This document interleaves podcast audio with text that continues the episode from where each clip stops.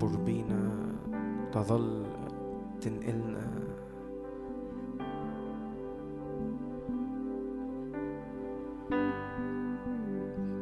كل موت إلى حياة باسم الرب يسوع. كل ريحة العالم تنقلنا إلى ملكوتك باسم الرب يسوع. تعطي جمال عوضا عن الرماد دهن فرح. عوضا عن الروح اليائسة رداء تسبيح.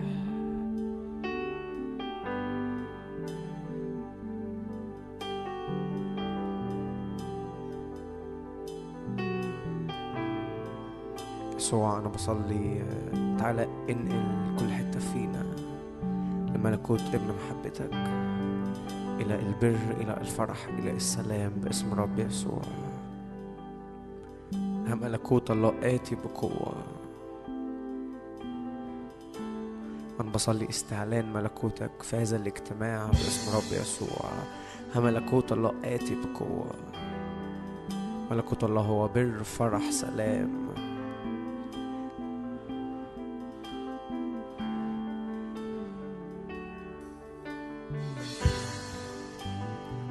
وكل ايد من إبليس على كل ابن وبنت ليك يسوع هنا. أنا بصلي إن هي تترفع من على ضمايرنا من على نفسيتنا باسم الرب يسوع. لا شكاية ولا دينون على الذين هم في المسيح يسوع.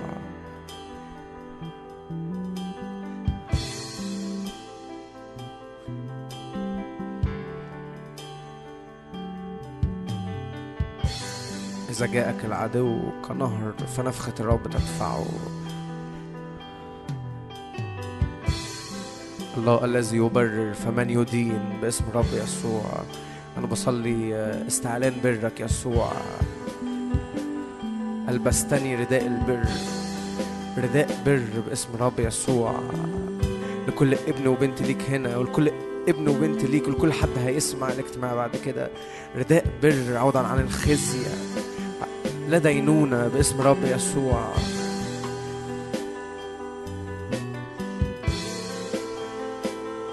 لينتهرك الرب يا شيطان.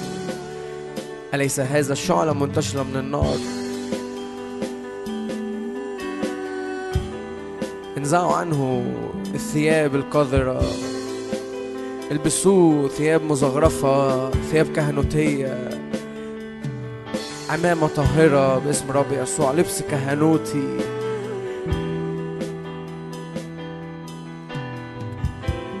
تعطي جمال عوضا عن الرماد. كل رماد يسوع كل رماد يا يسوع في حياتنا يتحول لجمال باسم رب يسوع. كل خزي يتحول لمجد ضعفين باسم رب يسوع. واقفين إله قدام إله كل نعمة قدام أبو المجد. عوضا عن خزيكم ضعفين باسم رب يسوع. على حساب دمك يسوع في الصليب. فتحت لينا الطريق نقف نتقابل تبدل ثيابنا باسم رب يسوع. تبدل كل حاجة من الضلمة للنور باسم رب يسوع من الخزي المجد.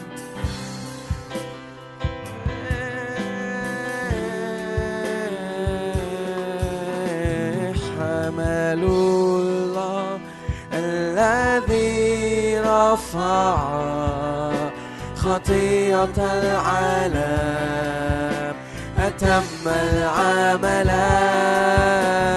حمل الله الذي رفع. خطية العالم ممجد هناك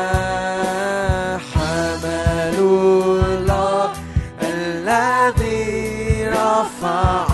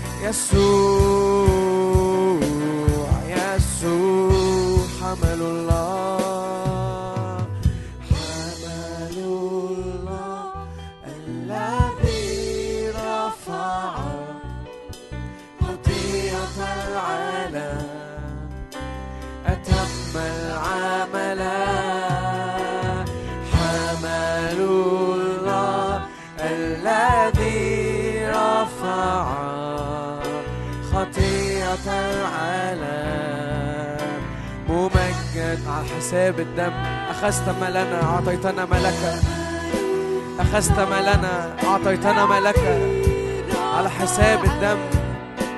خطية العالم. أتم العام. لا نحصد ما زرعناه باسم رب يسوع. أنت حصدت نتيجة اللي إحنا عملناه وإحنا بنحصد اللي أنت بتعمله. حصدنا اللي أنت عملته في الصليب. لا نحصد إلا اللي أنت عملته في الصليب يسوع. حمل الله الذي رفع خطية العالم. أتم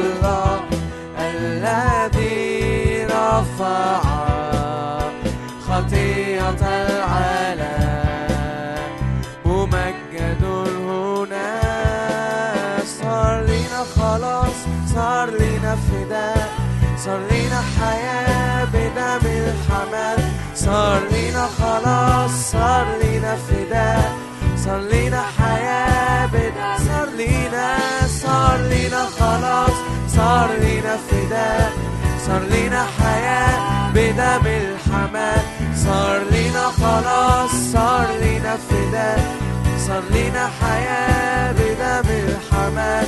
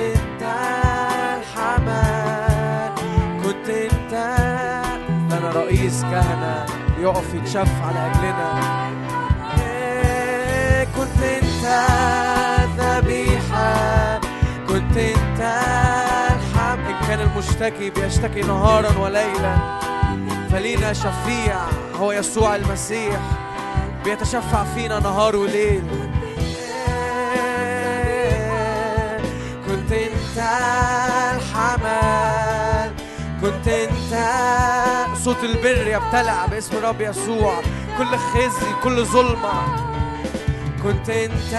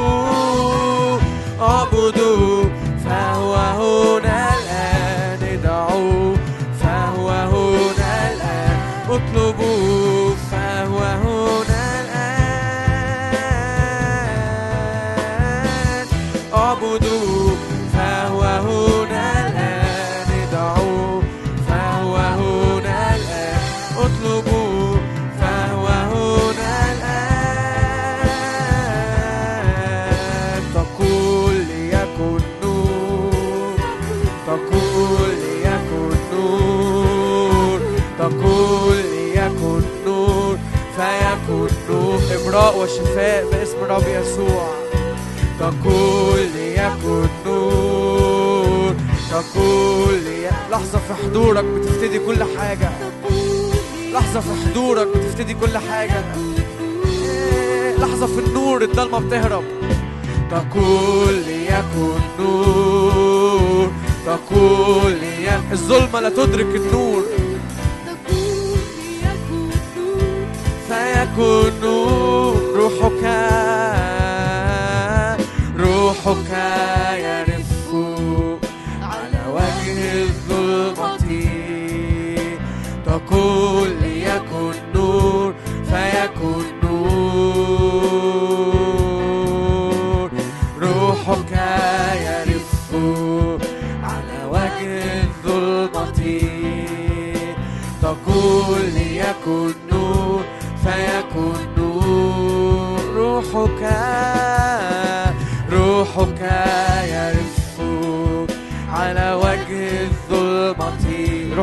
يحتضن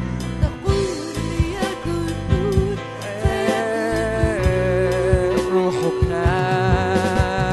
روحك تحتضن الخراب والخلاء والظلمة. تقول ليكن نور فيكن نور. يحامل يحامل كل الأشياء بكلمة قدرتك أنت تحملني. أنت تحملني. يحامل كل الأشياء بكلمة قدرتك. أنت تحملني. أنت تحملني. يحامل يحامل كل الأشياء بكلمة قدرتك. أنت تحملني أنت تحملني يحامل يحامل كل الأشياء بكلمة قدرتك. أنت تحملني أنت تحملني. تقول ليكن نور تقول ليكن نور. ليكن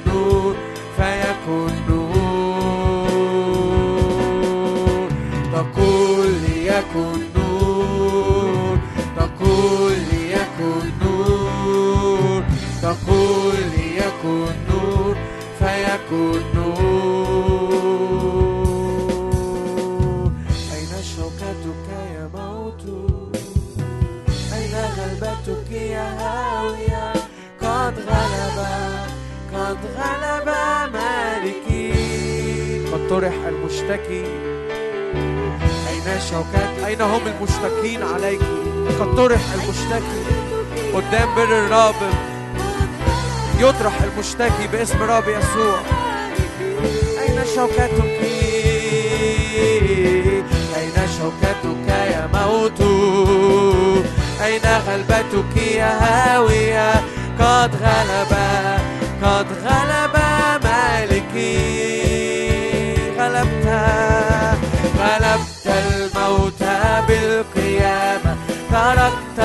القبر فارغا غلبت الموت بالقيامة.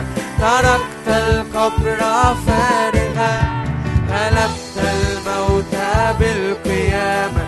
تركت القبر فارغا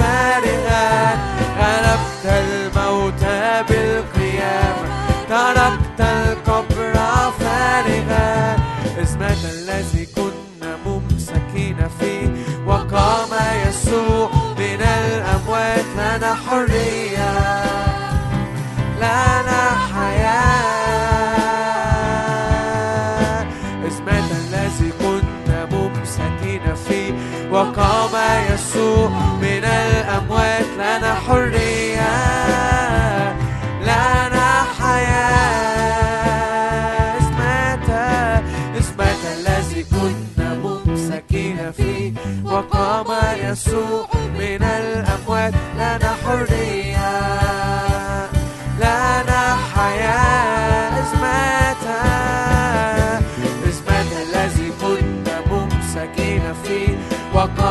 يسوع من الأموات. لنا حرية.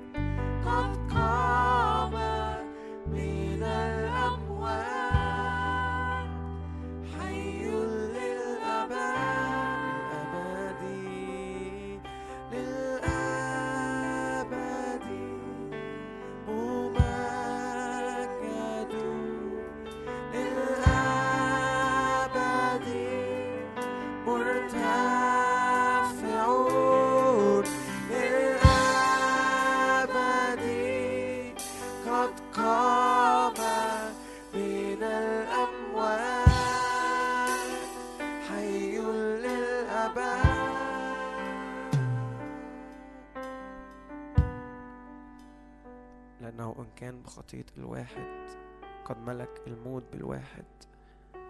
فبالأولى كثيرا الذين ينالون فيض النعمة وعطية البر سيملكون في الحياة بالواحد يسوع المسيح. إن كان بخطية الواحد ملك الموت فبالأولى بالأولى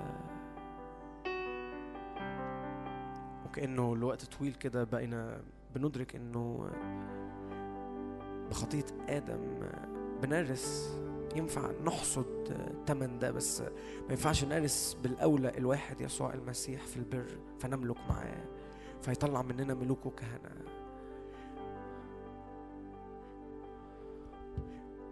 فأشجعك في الدقايق دي. قال كده إنه أنا بصدق بالأولى فبالأولى كثيرا زي ما الآية بتقول فبالأولى كثيرا بالواحد.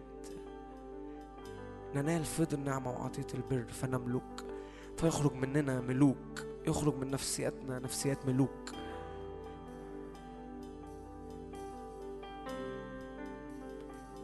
وكأنه الذهن والطبيعي والمنطقي إنه نصدق إنه نحصد اللي آدم زرعه ونحصد الطبيعي اللي آدم أخطأ فبالخطية دخل الخطية دخلت بالواحد. آدم فالكل حصد ده بس كأننا مش بنعرف نصدق إنه بالأولى بالواحد يسوع المسيح يدخل البر. البر يغطي كل حتة فيا والنعمة تغطي كل حتة فيا باسم الرب يسوع. فأشجعك حط إيدك كده على قلبك لو تحب. غطي بالبر يسوع غطي ببرك قلبي. غطي ببرك إنساني الداخلي باسم الرب يسوع. غطي ببرك نفسيتي.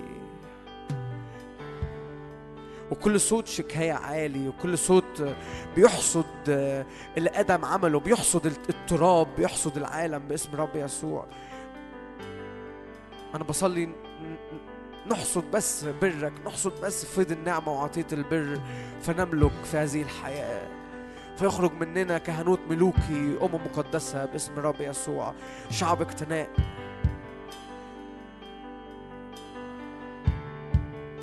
غطي ببرك كل حتة فينا كل حتة داخلية فينا باسم رب يسوع. البر يرفع شأن الأمة. برك يغطي كل حتة فينا. فنرتفع فنملك معاك باسم رب يسوع. بالأولى كثيرا بالأولى كثيرا بالواحد نملك. بالأولى كثيرا بالواحد. الذين ينالون فيض النعمة وعطية البر. برك أعلى من كل شكاية يا يسوع. برك أعلى من كل صوت عالي من العدو من المشتكي باسم رب يسوع. بالأولى كثيرا. ارفع إيدك بالأولى كثيرا باسم رب يسوع. نارس فيض النعمة وعطية البر.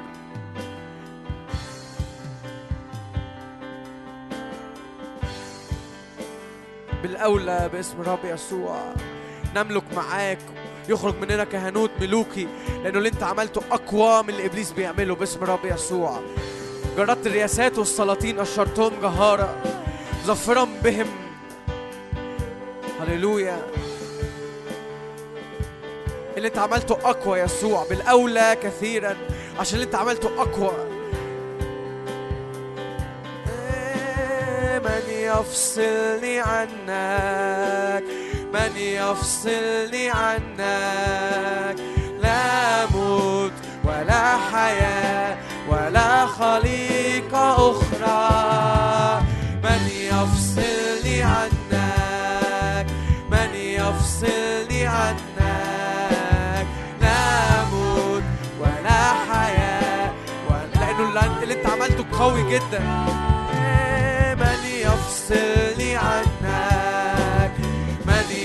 يفصلني عنك. لا موت ولا حياة ولا خليق حبك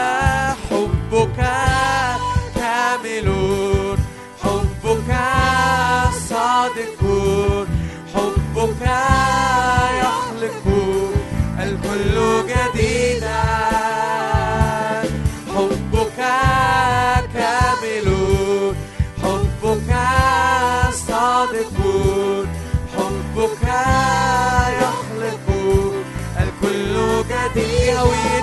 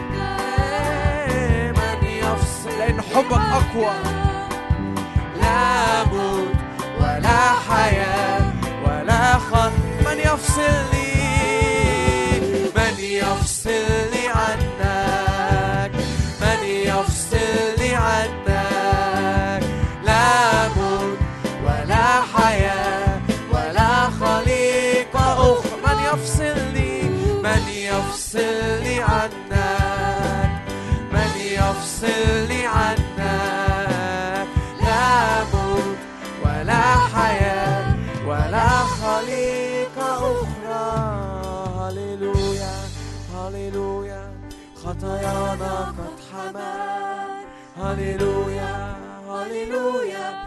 الكل به كل أمة كل شعب ولسان وعمل. لك يهتف ويسبح إكراما للحمال. هللويا هللويا. خطايانا قد حمل هللويا هللويا. الكل به شعب ولسان وعمل لك يهتف ويسبح إكراما للحماد يسوع المسيح يسوع المسيح يسوع المسيح. نسبح اسمك يا من صلبت لأجلنا. نسبح اسمك أحزاننا حملت نسبح اسمك يا صعدت إلى السماء.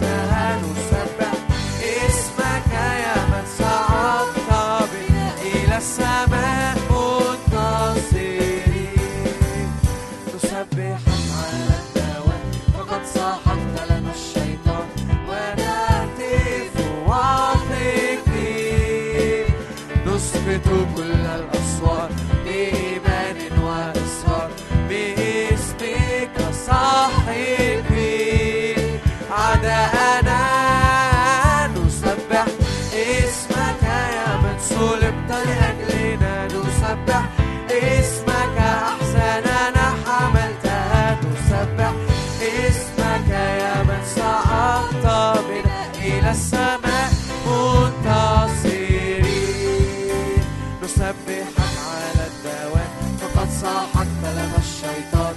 ونهتف واثقين نسقط كل الأصوات بإيمان وإصرار. باسمك صاحبي. أعداء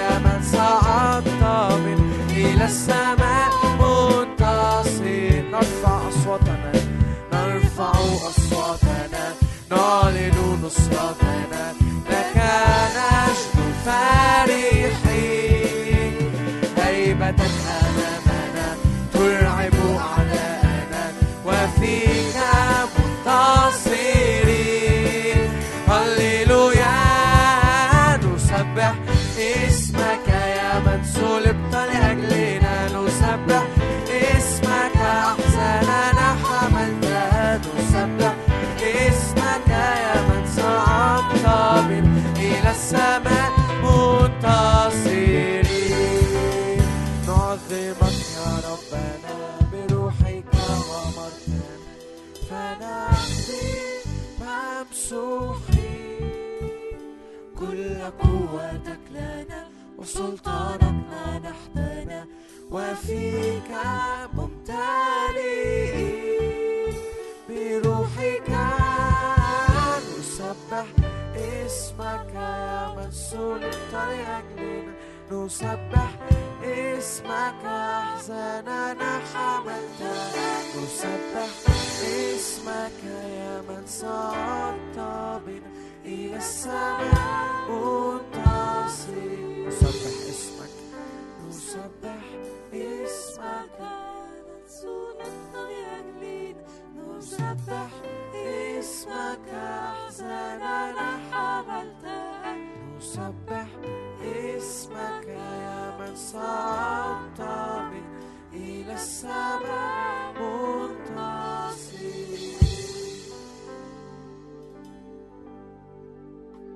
يسوع بنباركك لأنه أخدت كل اللي لينا.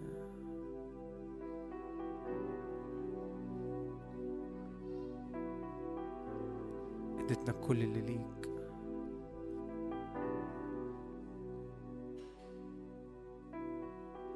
أشجعك صلي معايا الصلوة دي. أحصد يا يسوع اللي أنت عملته لأنك حصدت اللي أنا عملته. لا حصاد باسم رب يسوع إلا للي عمله يسوع على الصليب عشاننا لا نحصد إلا البر لا نحصد إلا الفدا باسم رب يسوع.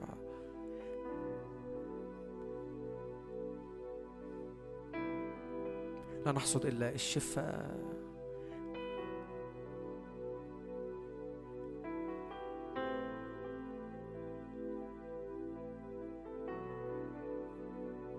صوت الدم أقوى باسم رب يسوع. اعلن كده صوت الدم أقوى. دم رش يتكلم. أفضل من دم هابيل. دم رش يتكلم. دم العهد الأبدي. إن كان صوت دم هابيل بيصرخ في الأرض ف... فدم رش بيتكلم أفضل. صوت دم الرب بيصرخ لأجلنا باسم رب يسوع. لنا شفيع عند الله الآب يسوع المسيح. صوت دم صوت دمه بيصرخ آه، قدام كل شكاية من العدو قدام كل صوت عالي باسم رب يسوع. لو حاسس كده إنه صوت ال ال ال صوت جليات عالي المشتكي بيقف بيعاير شعب الرب. ارفع إيدك كده صلي معايا إنه صوت دم الرب أعلى باسم رب يسوع. صوت دم الرب أعلى. دم رش يتكلم أفضل من دم هابيل.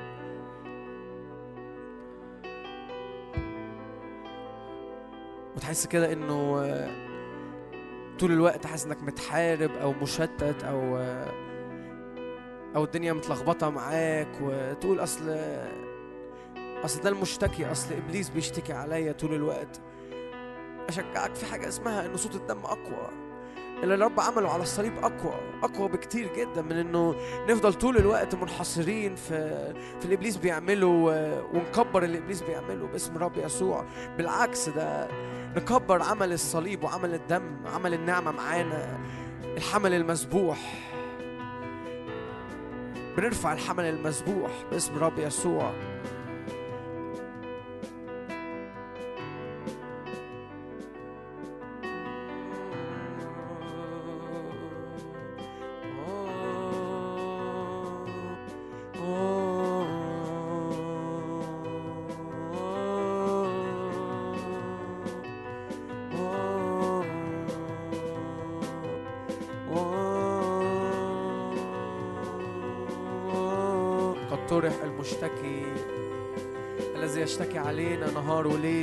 طرح.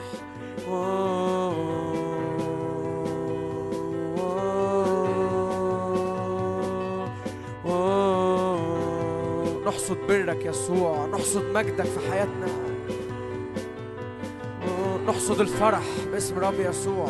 ولا ينزع أحد فرحنا منا باسم رب يسوع.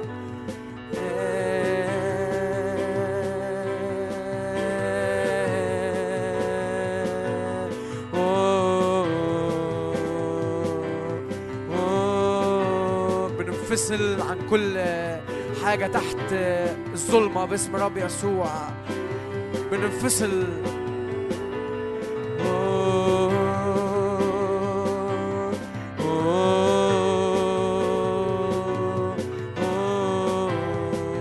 دم يسوع أنقذنا فصلنا باسم رب يسوع. دم يسوع فصلنا. أخرجنا.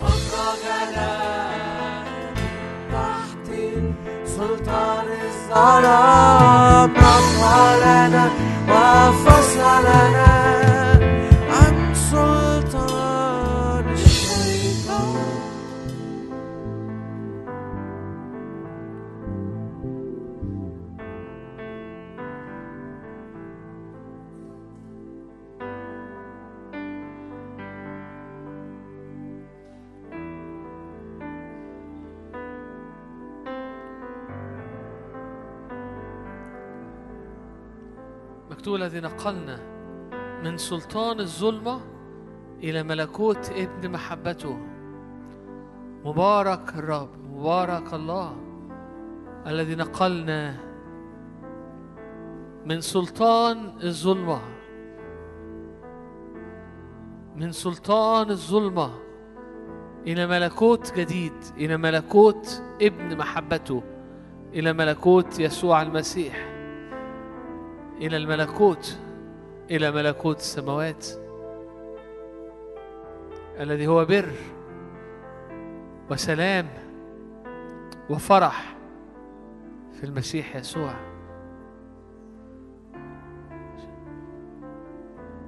الذي نقلني من سلطان الظلمة إلى ملكوت النور. لستم أبناء نور. قال لهم كده. لستم أبناء ظلمة. بل نور. بل أبناء نور. لستم أبناء ليل. بل أبناء نهار. يا رب نشكرك لأنه في حدث في حاجة حصلت نقلتنا من سلطان الظلمة إلى ملكوت ابن محبتك. أشكرك لأنه يسوع المسيح في افتقاده لينا في موته وقيامته. جهز طريق للنقلة. نشكرك لأن كل ابن وابنة تقابل معاك. يا رب هو بالفعل. مفيش للظلمة سلطان عليه. مفيش للظلمة سلطان على حياته. قال كده يا بولس قال متنا عن العالم ومتنا عن الخطية متنا حتى عن نفسنا. عشان لا لا عالم يعرف يمسكك ولا خطية ليها حق عليك لأن اللي مات ما يتحكمش فيه. اللي مات اللي عليه حكم ويروحوا ينفذوا يلاقوه ميت يقول لك خلاص تسقط الأحكام. متنا عن العالم. فبالنسبة للعالم أنا ميت. مت عن الخطية. الخطية ما تعرفش تمسكني. لا أعيش في جدة الحياة في حياة جديدة في حياة الروح في ملكوت ابن محبته. ده الواقع اللي بيغير الواقع. دي الحقيقة العليا اللي بتغير كل حاجة تانية انت شايفها حاصلة وتقول عليها حقيقة. ده الحق اللي يغير اللي إحنا شايفينه حقيقة. أو اللي إحنا شايفينه حاصل. اللي إحنا شايفينه حاصل بيتغير لما نعرف الحق. تعرفون الحق. الحق يحرركم يسلتكم من ظلمة. هللويا. يا رب نباركك لأنك رسمت الخط وعبرت بنا. عبرت بنا. قول له كده قول له يا رب انت عبرت بيا انت عبرت بيا. كل حاجة مسكاني ملكيش حق ملكيش حق ملكيش مكان. عبر بيا. عبر بمشاعري. عبر بحياتي. عشان تبقى تحت النور. لا يبقى ضفر. نخرج بأولادنا. نخرج. ببيوتنا. نخرج بغنمنا. قال له كده لا يبقى ظلف في مصر. الكل يخرج. كل يخرج من سلطان الظلمة لملكوت النور.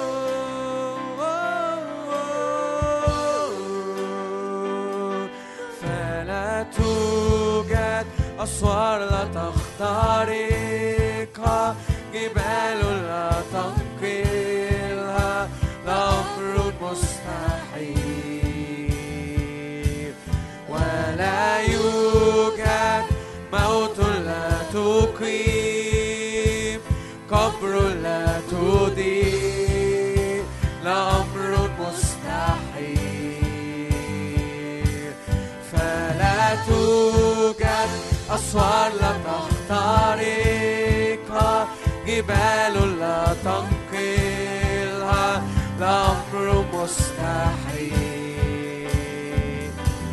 ولا يوجد موت لا تقيم قبر لا تدين لا أمر مستحيل.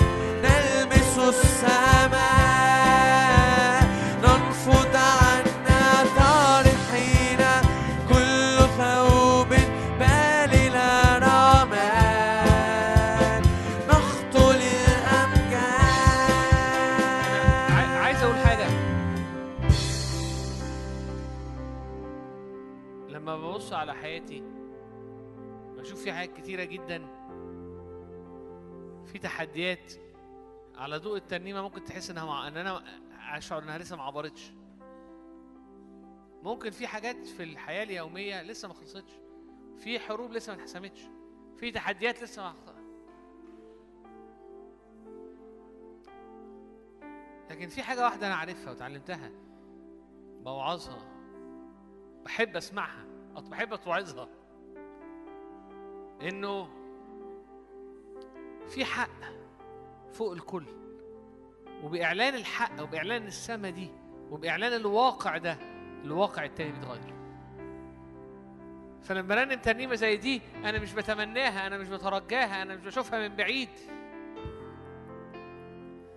أنا بعلنها لأن دي حقيقة. عبر بيا. عبر بيا. عبر بيا من الموت للحياة. عبر بيا من سلطان الظلمة لملكوت ابن محبته. عبر بيا. أنا اللي دفنت معاه قمت معاه. قمت معاه في جدة الحياة. في حاجات في حياتي فيها مشاكل في حاجات في حياتي ممكن فيها موت. عبر بيا. بحكم عليها. عبر بيا. صعد بيا. نحن الذين متنا معه قمنا معه. عبر بيا. ما ينفعش تبص على الواقع بتاعك. آه بس في حاجات ما عبرتش. عبر بيك. عبر بيك. عبر بيك. كل ما ده يعلن جواك كل ما الحياة تتغير. عبرت بنا عبر بيا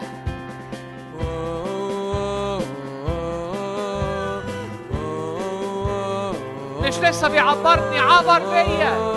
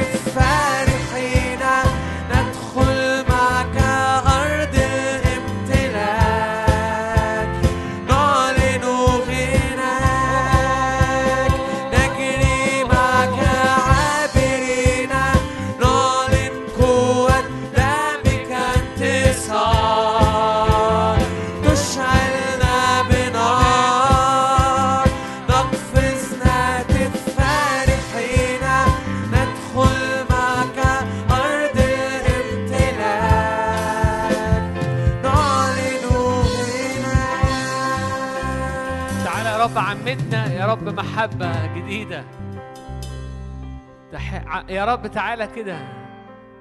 عمدنا في نارك في محبتك. تحب رب إلهك من كل قلبك ومن كل فكرك ومن كل قوتك ومن كل قدرتك كل أحلامك. هللويا. تعال أسر قلوبنا تعال أسر قلوبنا. تعال يا رب تعال تعال تعال. مكتوب إنه العريس. العريس؟ يوحنا قال كده من له العروس هو العريس. عريس نفوسنا. نفسي تعلقت بيك. العريس العروسة بتسيب أهلها بتسيب رفقة سابت بلدها سابت كل حاجة وركبت مع اليعازر الدمشقي. رحلة سفر عشان تقابل العريس. هو عريس نفسي. هو عريس نفسي. ولما بيتجلى العريس العروسة بتبقى حاسة إنها شبعانة مش محتاجة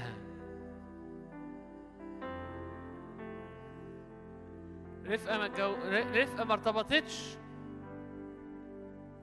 بالعريس عشان عشان عشان تفضل في أرضها ولا عشان علاقتها بلبان واخوه بابوها ولبان والعيلة ولا عشان جاه ولا عشان.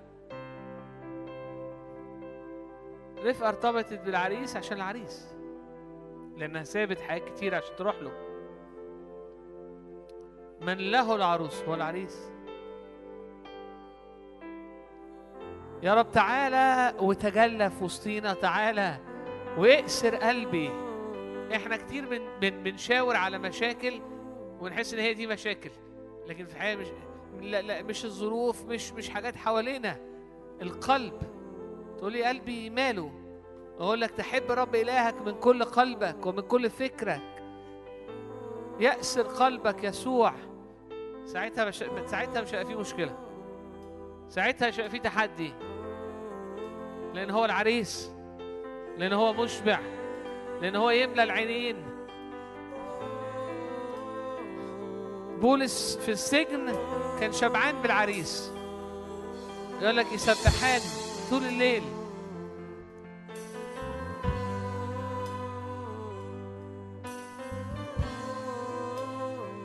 هللويا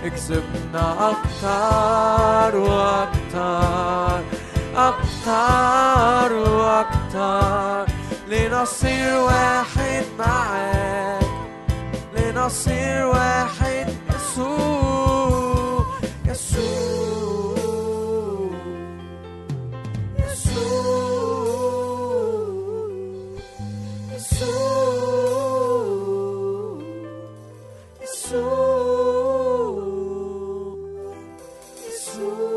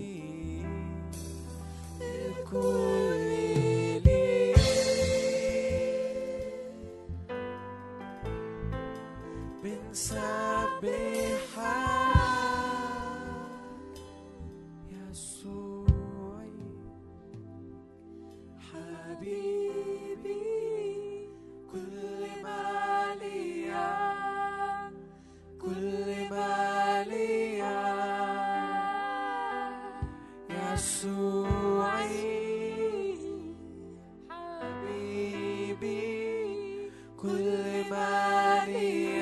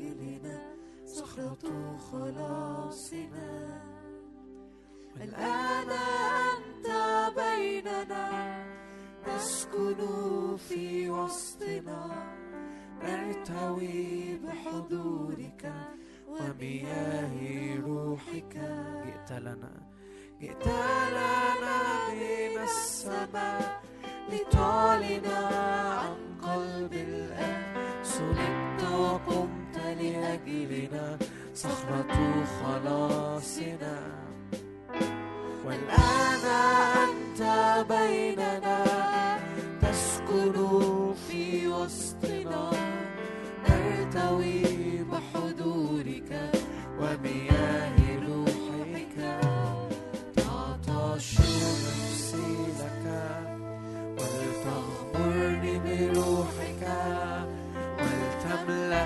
بمجدك يا يسوع. تعطش نفسي لك فلتغمرني بروحك ولتملأني بمجدك. نطلب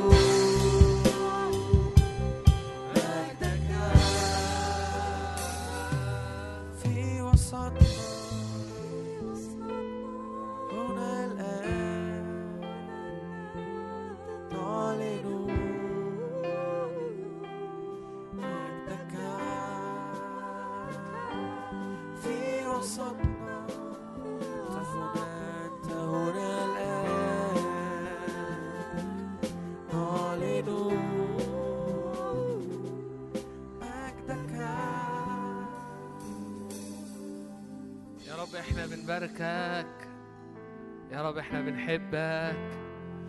هللويا. تعالى بحضورك يا رب. تعالى تعالى تعالى يا رب على أرضنا. تعالى يا رب على حياتنا. تعالى يا رب علينا. بنحبك بنحبك بنحبك بنحبك. أمين. أمين. اتفضلوا اقعدوا أنا أنا بشكر ربنا جدا إن إنه خل يعني حركنا نيجي اسكندرية. لأن إحنا بنتبارك أنا بتبارك هنا. يعني أمين أنا أنا بتبارك آه، وعايز أقول إنه إنه اسكندرية فيها فيها فيها ناس كتيرة. آه، رجال لله فيها عمل. فيها حاجات قوية. فيها اجتماعات قوية. فيها سواء اجتماعات عامة أو حتى ناس بتتجمع في البيت بتصلي ب... إيه آه وبحب التسبيح بتاع بتاع اسكندرية. بحب الناس حتى لو من مصر جت هنا بيبقى ليهم نكهة مختلفة وفي حاجة مختلفة فبحبهم. طبعا مش عارف باين ولا لأ بس أنا أكتر وأكتر بحب المرنمين بتوع اسكندرية. يعني إحنا بنتبارك آه، ديفيد ومارتن يوسف يعني الناس دي يعني إن إحنا نتواجد في في في جو من العبادة والتسبيح في حضور في مجد في لأنه في ناس آمينة ولأنه في ناس ماشية مشاوير ولأنه في ناس آه، آه، حقيقية في في في. بس فإحنا فأنا متبارك جدا كنت بتفرج على ديفيد وهو بيعزف. آه، داود آه، داود كان آه، كاتب مزامير آه، كان آه، أعلى من وعظ. يعني كتير الوعظ بيبقى شخص بيشجع وكده لكن لكن هو كان كان بي عنده بيوعظ من إعلان. كان نبوي آه، في تعليم كتير جدا في المزامير. آه، كان آه، عنده رؤية. آه، إنه يبني الرب اداهاله آه، كان رب يكلمه في التفاصيل كان محارب وكان مرنم وكان عازف. فلذيذ فكرة إنه اللذيذ إنه آه إنك تلاقي آه واعظ وعازف آه في نفس الوقت عاز- عازف درامز لأنه كت- كتابي جدا. آه العزف النهارده والعبادة يعني عايزين نشكر رب عليها فعلا. نشكر رب على الحضرة على حضوره وعلى المسحة وعلى العمل. آه، يا رب أنا بصلي بارك يا رب بارك اسكندرية وبارك يا رب آه، مرنمينها وعازفينها وعظها و- وأنبيائها واجتماعاتها. باركهم لأنهم باركونا. يا رب آمين.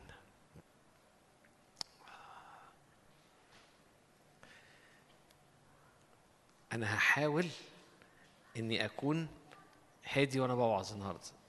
تقولي ما أنت في العادي هادي وبتنومنا بس في أيام بيبقى يجي الرب كده يعني فببقى ماسك نفسي عشان شوية كتب كده هوت بس لا إحنا عندنا مكتبة ورا. ميرسي جدا لكل حد آه، قرر يحط شوية كتب معانا. آه، في كتب رائعة تفرق معاك. اقرأ قضي وقت مع الكلمة قضي وقت مع الكتب الروحية. اطلب الرب. جوع واعطش. تقول لي مش جعان أقول لك أنت لما تقرأ هتجوع. لما تحضر اجتماعات هتجوع. لما تطلب الرب هتجوع. آه، كتاب معجزات الإيمان في حياة ليليان تراشر. كتاب صغير بيتكلم عن ليليان تراشر وعن ملجأ اللي عملته وعن العمل غير عادي. كتاب الحياة في المشيئة كتاب جميل زي عيش مشيئة الرب. كتاب حلو قوي كتاب الغ- الغطاء الإلهي عن الحماية إزاي نعيش تحت الغطاء الإلهي تحت. تحت أجنحة القدير في حماية ومجد. حياة دافعها الأبدية. زي الأبدية هي اللي تكون الم... ال... الدافع الإنجن الم- الموتور اللي بيحرك حياتي بيحرك عربيتي. حياة دافعها الأبدية لتكون حياتك مؤثرة اليوم وإلى الأبد. جون بيفر طبعا في كتب كتيرة ورا أنا كل شوية يعني بس دول دول كل مرة كده بقول على كام كتاب بس في كتب حلوة كتير.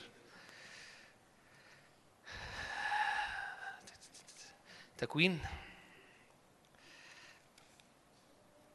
صح 12 وقرر عدد واحد. الساعة مش شغالة.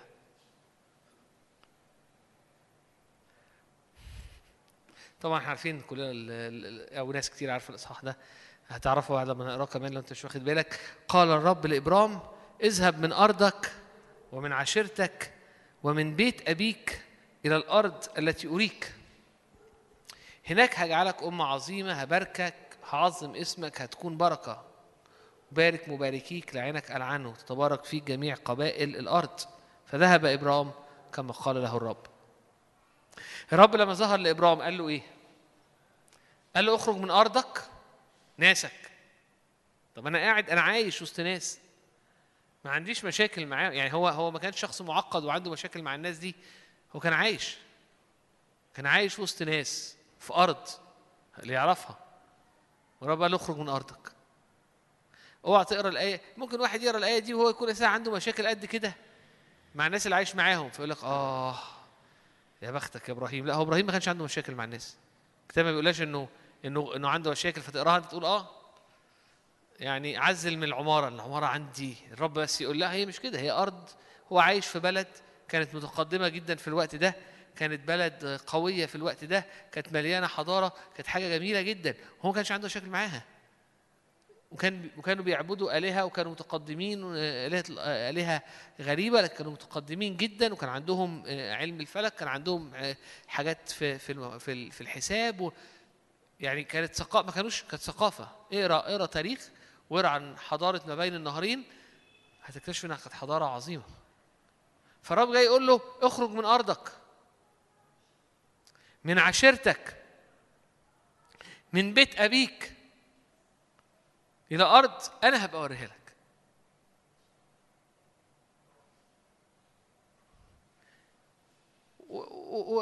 وعلى فكرة وأنت هناك أنا هباركك وهعمل وهعمل وهعمل. السؤال هل إبراهيم خرج عشان يتبارك؟ هل إبراهيم خرج عشان يكون أم عظيمة بس؟ هل إبراهيم خرج عشان الدنيا؟ الدنيا كانت الحمد لله يعني. في في في في أور الكلدانيين الدنيا كانت كويسة. الدنيا كانت كويسة. لكن عايز أطلع من الآية دي عايز أقول إيه؟ اخرج من كل حاجة واتبعني. هي دي كانت الدعوة. فخرج. ليه؟ لأن رب أعلن عن نفسه. وإبراهيم حس أنت إلهي أنت كل شيء. أسيب الكل وأمشي وراك.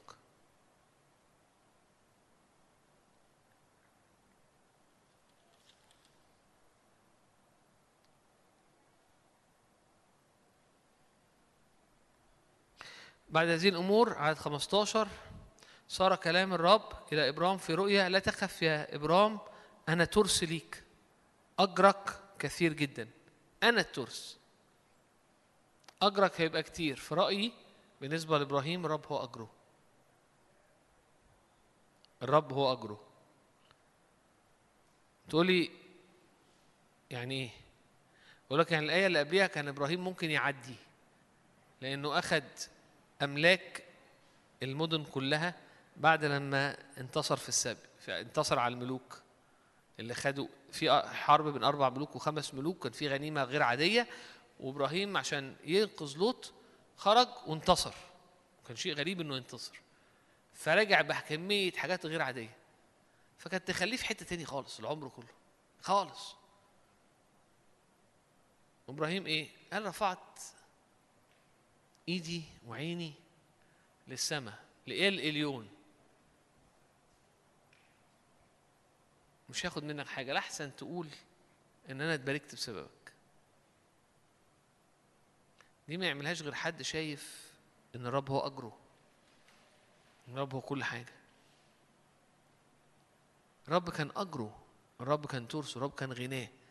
الدعوة إني أخرج سيب كل حاجة ورب يبقى هو كل حاجة.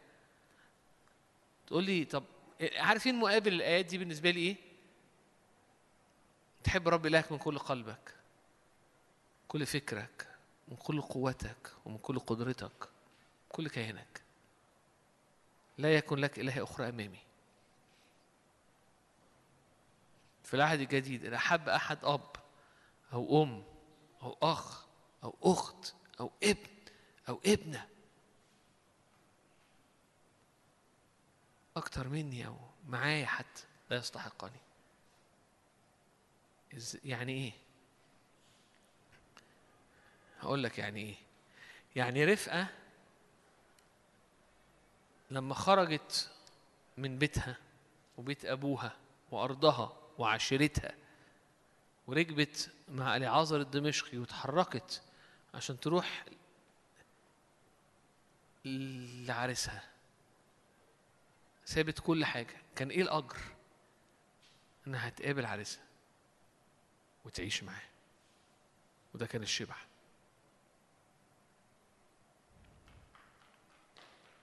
إسحاق كان دايما يقول دايما كل كل المفسرين يقول لك العازر رمز الروح القدس رفقة رمز الإنسان والنفس. و إسحاق رمز يسوع أو بيشاور على يسوع. فالروح القدس يجي يظهر ليا مجد الرب. ويقول ويقول ويناديني. فأنا أترك العبيت والعشيرة ولبان وأمشي ورا وأقول له أنا هتبعك. فبخرج من أرضي ومن عشيرتي ومن بيت أبويا وبتبع الرب.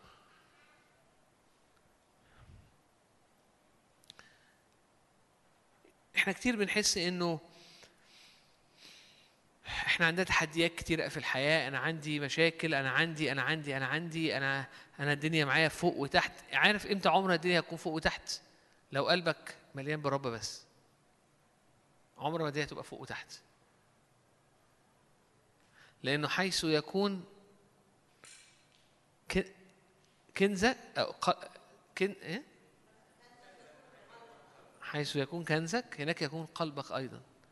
كنزك فين؟ لو الرب هو كنزي كل حاجة ليا قلبي هيكون في الحتة دي. مفيش حاجة هتتحرك.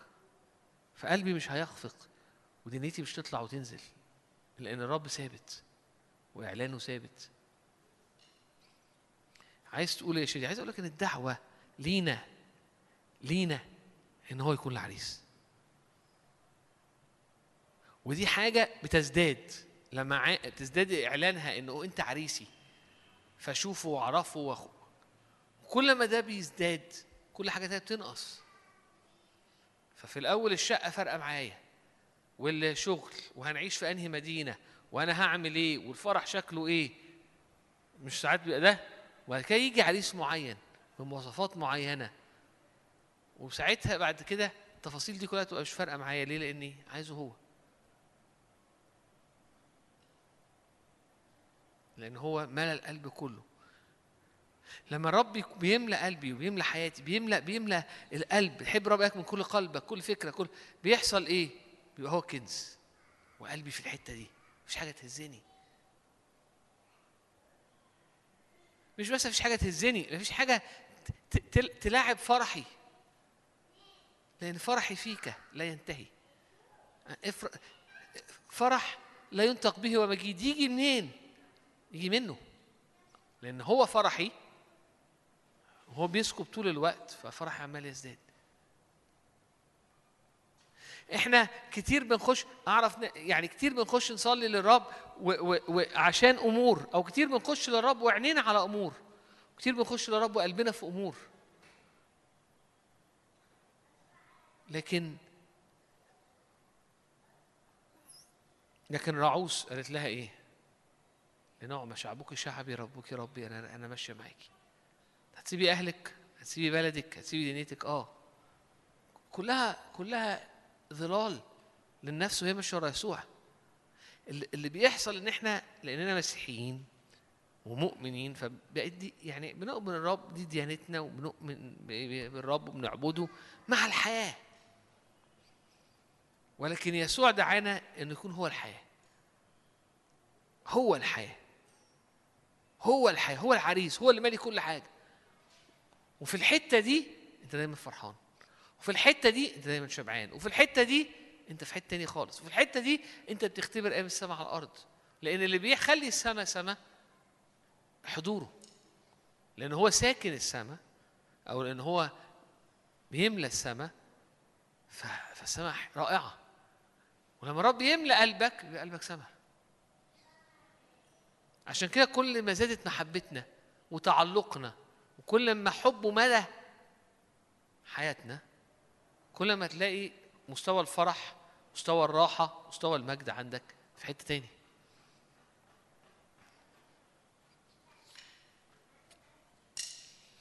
عايز أرجع لإبراهيم تاني. بصوا إبراهيم آه، آه، آه، تكوين 18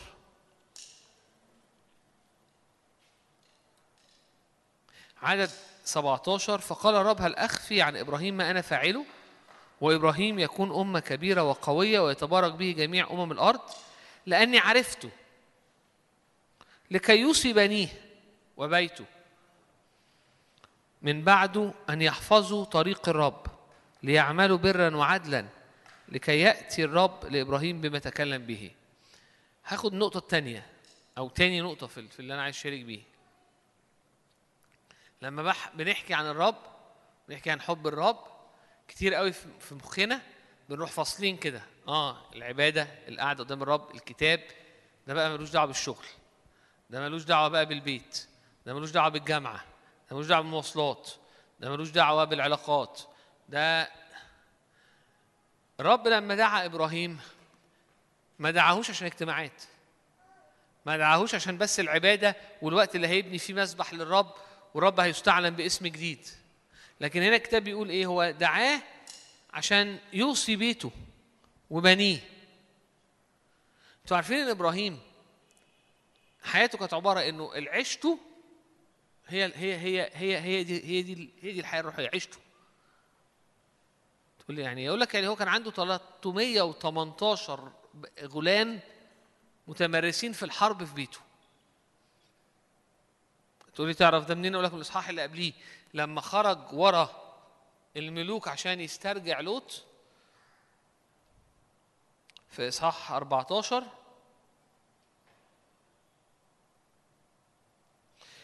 بيقول لك عدد 14 14 فأتى فلما سمع ابرام أن أخاه سوبيا جر غلمانه المتمرنين.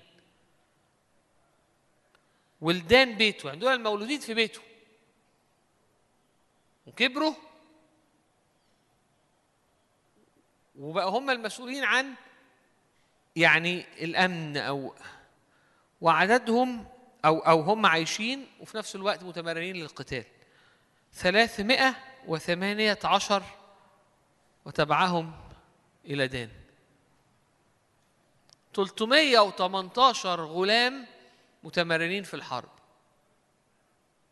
دول بيته طب اليعازر الدمشقي أكيد ما كانش من الغلمان. لأنه مش غلام فدول أكيد ليهم ممكن يكونوا معظمهم متجوزين وعندهم عيال. وفي ناس بقى كبار. هو إبراهيم كان إيه؟ الم- المجتمع اللي عايش حواليه ده كل مجتمع ده كان مجتمع روحي. أو بالنسبة له كانت أرض روحية.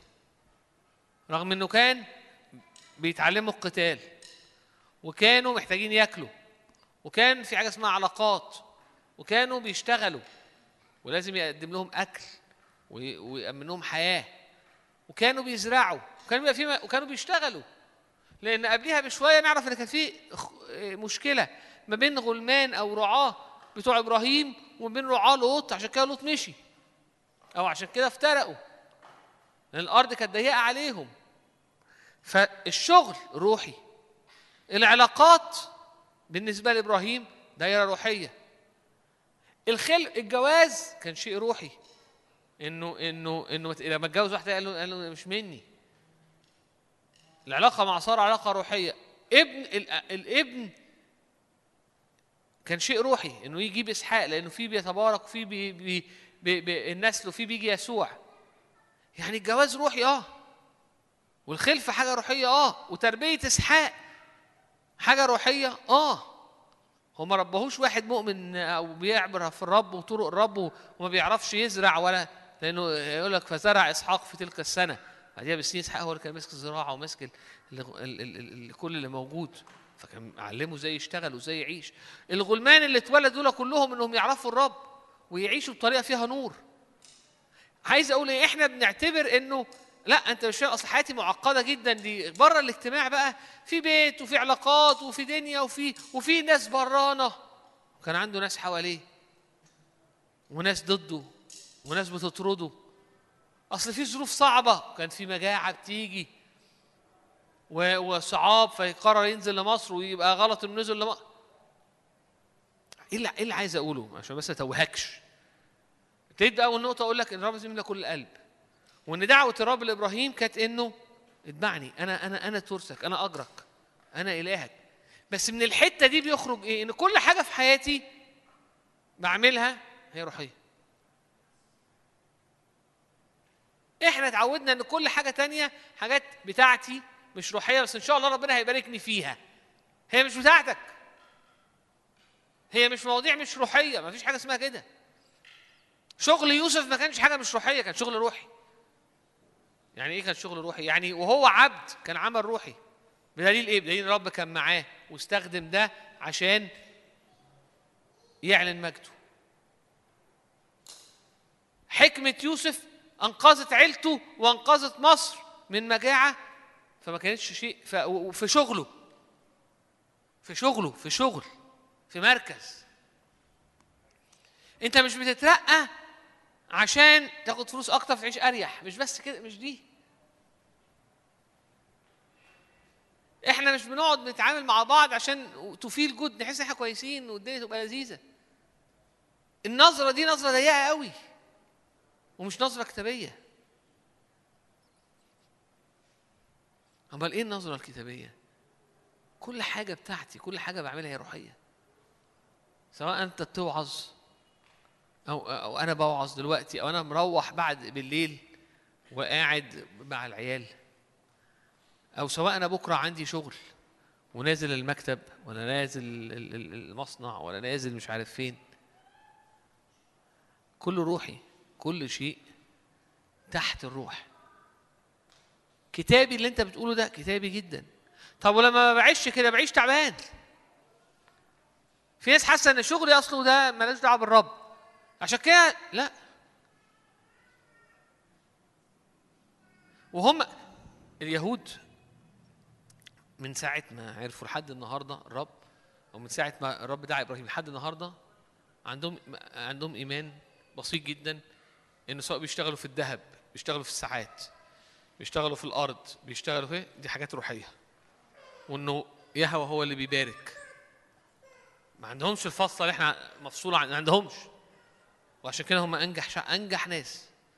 عبر العصور ورغم كل الضيقات. ليه؟ لأنهم بيؤمنوا بإله حقيقي وإن كل حاجة يعملوها هي روحية. جابوها منين؟ جابوها من إبراهيم من حياة إسحاق. جابوها من حياة يوسف.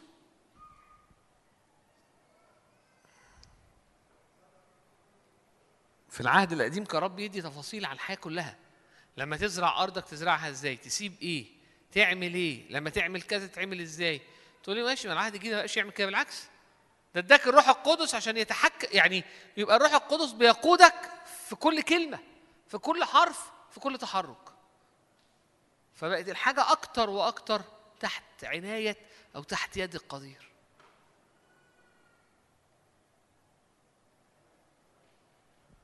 الواحد كان في وقت فاكر إنه في في في رتب في الحياة. يعني أنا خادم متفرغ دي رتبة. أو دي يعني مكانة. أنا بخدم دي حاجة تانية. أنا بشتغل دي حاجة أقل شوية.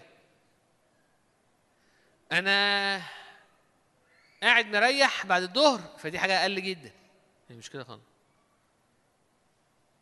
كل اللي أنا قلته ده هو ينفع هو في الروح ينفع يكون بالروح وفي الروح. يسوع كان في الروح وهو آه، لما كان نجار كان الشيء اللي بيعمله تحت قيادة الروح وهيمنة الروح آه. يسوع كان في الروح لما كان بيستريح هو وتلاميذه من تعب الطريق. يسوع كان في الروح وهو بيستخدم آه، في البرية أو بيجرب.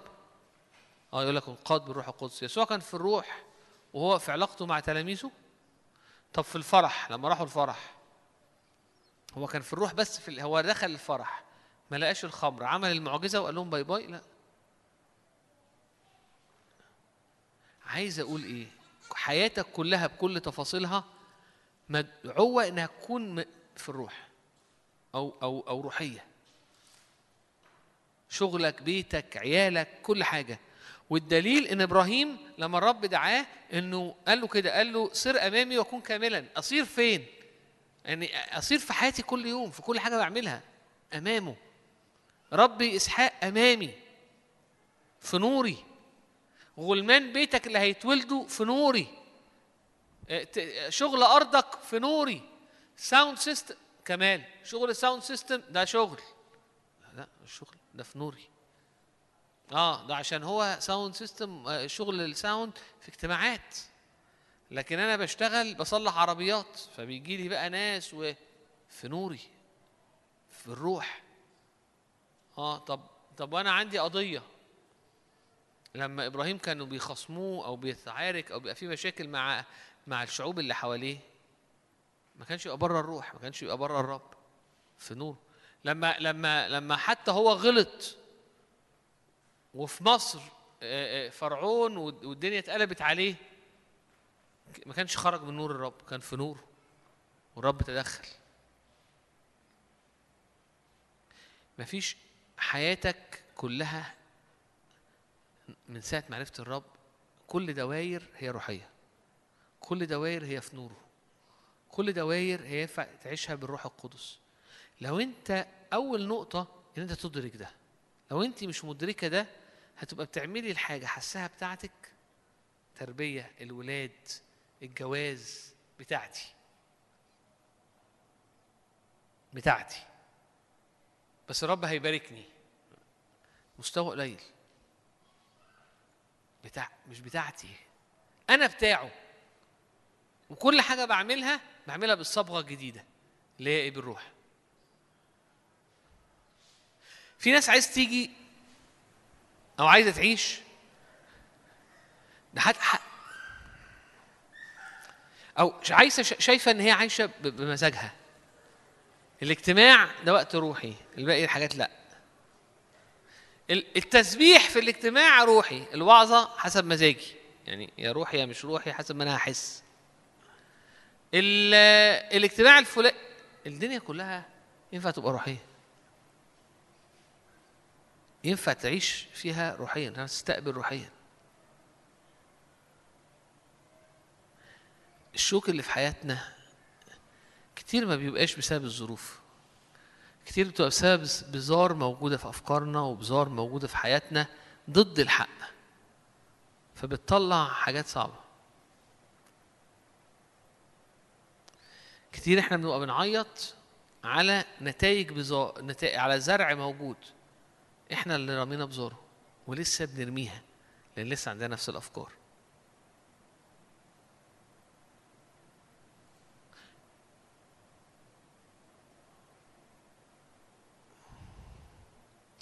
الرب لازم يملى كل الكيان. حتى في العبادة لازم هو يملى كل الكيان. أصل أنا بحب. و...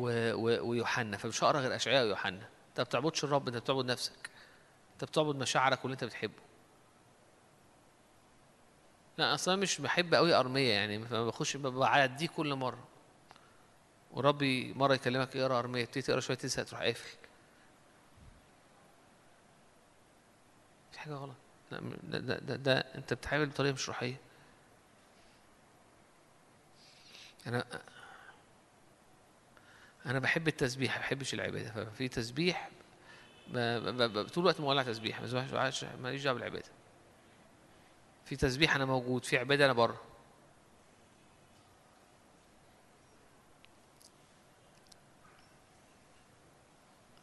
يعني فاهمين فاهمين قصدي أنا بحب الكلام على الإيمان وال تكلمي على التنقية لا ما أنا مش موجود. أنا هقعد بس هلعب على الموبايل. هلاقي الوعظة دي على ال... يعني. هفتح التلفزيون أو ال... ال... الاقي وعظة عن كذا هقفلها. أنا ما بسمعش غير وعظات عن كذا. عارفين ال- البيتزا لما تبقى مستوية من حتة ونية من كل الحته التانيه حد جرب فطير باش بيتزا عارفين فطيرة؟ عارفين لما تستوي من حتة لكن باقي كل النواحي مش مستوية؟ تعرف تاكلها؟ ترمي. ليه ما هي مستوية؟ مستوية من حتة. انت مش عايز النار تيجي الحاجات التانية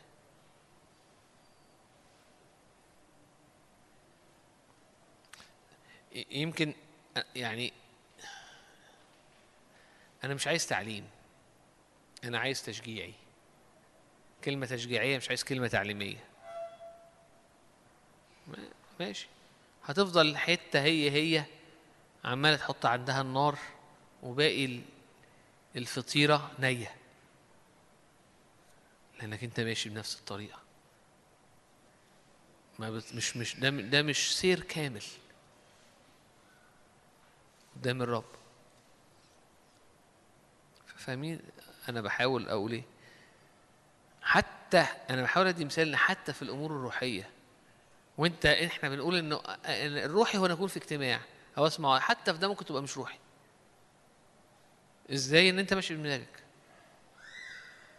بالله. اللي بيريحك. فتبقى إيه؟ حتة صغيرة قوي مستوية والباقي كله مش مستوي. ليه ما أنت اللي مريحك؟ كلمني عن الحرب الروحية كلمني عن الإيمان كلمني عن التحرير. ما تكلمنيش عن التعليم ما تمسكش. ما بحسش إن في زيت. أنت ما بتحسش. بس مش معنى كده ما فيهوش زيت. أنت ما بتحسش عشان حاجات تانية.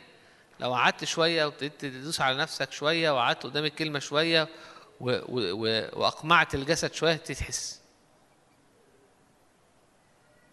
لكن كونك ما بتحسش ده لأن أنت ما بتحسش. لأن في مشكلة في الحس عندك لأن في مشكلة في الجسد. جسد شغال.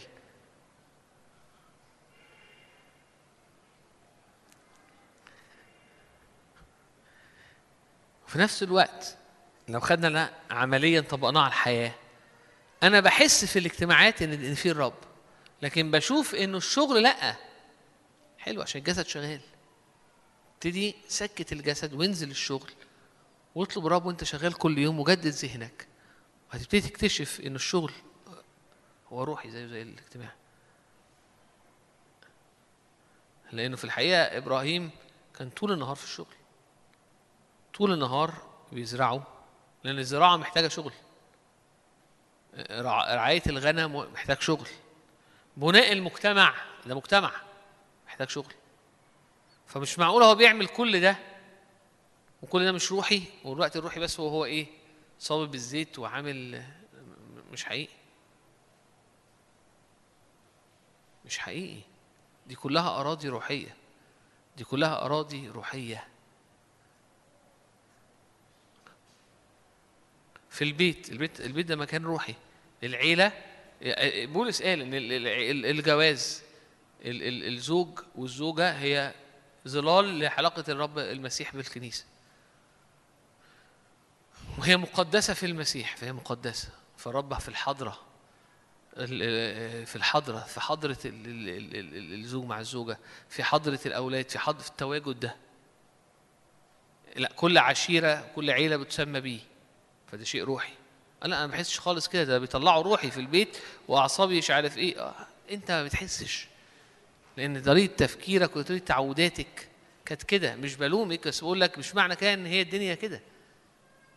بالنسبة لإبراهيم وبالنسبة لسارة لأ كان حاجة روحية. وإسحاق كان حاجة وإسحاق كان حاجة روحية. وتربيته كانت حاجة روحية. طب المشاكل؟ برضه في الروح. يعني إيه؟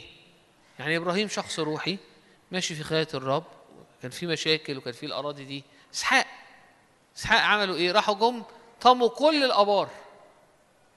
ده ما كانش حاسس دي حاجة ملهاش دعوة خالص بربنا لا. تقول لي إيه إيه إيه, إيه الدليل؟ أقول لك انه إنه حفر الآبار ونبشها. و و و ولما حفر بير أخير سماه اسم نبوي. قال رحبهم رب رحب ليا رب وسع ليا. كل حاجة روحية كل حاجة بالروح كل حاجة في الرب. الدنيا مش متقطعة. الدنيا مش متقطعة. تقول لي أنا مش متعود على كده أنا مش واخد كده مش حاسس بده. أقول لك أه، عشان كده أنا جاي أتكلم كده النهارده. عشان جاي أقول لك إنه الحقيقة إن كل حاجة روحية. واللي مش حقيقي إن إحنا لأنه عيشتنا وتربيتنا وأحاسيسنا. فابتدى كأنه كأنه الرب افتقد فاكتشفنا إن الاجتماعات مكان راحة ومكان حضور. لكن في ناس كتير لسه ما اكتشفتش إن كل حاجة تانية كده. كل حاجة تانية كده. إنه البيت العلاقات كلها في الرو... ممكن تبقى بالرب وفي الرب. ودي كانت حياة يوسف عشان كده كان ناجح. لأنه كان ناجح بالرب. كان الرب مع يوسف. طب هو فين؟ في الشغل. آه يعني بيباركوا. لا مش معناها كده. معناها إنه في معية. هما الاثنين مع بعض بيتحركوا مع بعض. فهو بيعمل بيعمل الحاجة مع الرب وبالرب. حتى جوازه. متجوز بنت كاهن. إزاي البيت ده يقعد؟ وإزاي البيت ده يبقى مثمر؟ وإزاي العيال يطلعوا؟ لأنه الجواز في رفاهية مقدسة فيه فالدنيا اختلفت. كل دايرة ينفع تبقى بالروح فكل دايرة بتاعته. في النهاية أنا مش بعمل اللي بيريحني. ومش ببص على اللي بيبسطني. ليه؟ لأنه أنا بحب الرب. ولما بعيش بالطريقة دي بقول يا رب زود حبي ليك زود حبي ليك بيبتدي إن قلبي يتعلق بيه هو. فلا طريقة حياة ولا ميول معينة تبتدي الميول تتظبط. فتلاقي نفسك الشغل مبسوط في البيت مبسوط في التحديات مبسوط في الاجتماعات مبسوط. هو في إيه؟ هو كل حاجة أنت شايفه هو بتتحرك بيه هو. في حتت مختلفة وكل حاجة مقدسة فيه.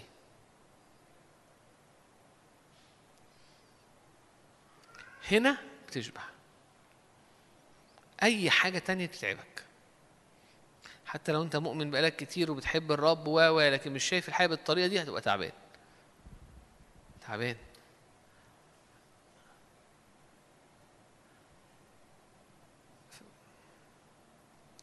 لما الرب مرة أخيرة هختم لما الرب دعا إبراهيم قال له اخرج من أرضك واخرج من بيتك واخرج من عشيرتك واخرج. إيه ده؟ هعيش من غير ولا حاجة. أنا هكون كل حاجة. وهعمل لك بيت بس البيت مش هيكون بتاعك. البيت ده حاجة مقدسة. وهتبقى في أرض. الأرض دي هتكون مقدسة. مش مقدسة عشان ما فيهاش مشاكل. مش مقدسة عشان كل الجيران كويسين. لكن مقدسة إنه كل حاجة كأنه بيقول له إيه كل حاجة تانية جديدة هتبقى روحية. أو تعمل بالروح. وهتعيش فيها بالروح. يعني في شغل فيه. مفيش تحديات فيه. مفيش تحديات في البيت فيه. سارة هتبقى مريحة في كل حاجة؟ تقرأ اقرأ. فيها مشاكل واتضايقت وقالت له اتجوز خلته تتحرك بالجسد. لما اتحرك بالجسد اتضايقت. جاب إسحاق آه إسماعيل ابتدت تتضايق وعملت مشكلة وطردت هاجر. عايز تطردها وهو حاسس إن قبح الأمر في عينيه بس الرب هو المهيمن الرب هو المسيطر. كل حاجة بيعملها شايف فيها الرب.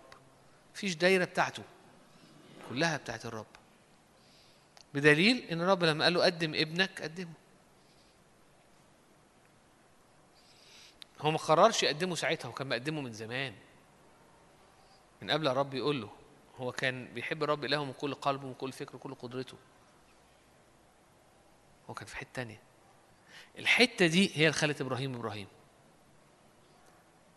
والحتة دي هي اللي خليك مرتاح لأنك بتعيش الدعوة الحقيقية إنك بتخرج من أرضك ومن عشيرتك ومن بيت أبيك لأرض هو هيوريها لك إيه الأرض؟ أرض الموعد إيه أرض الموعد كنعان؟ إيه كنعان؟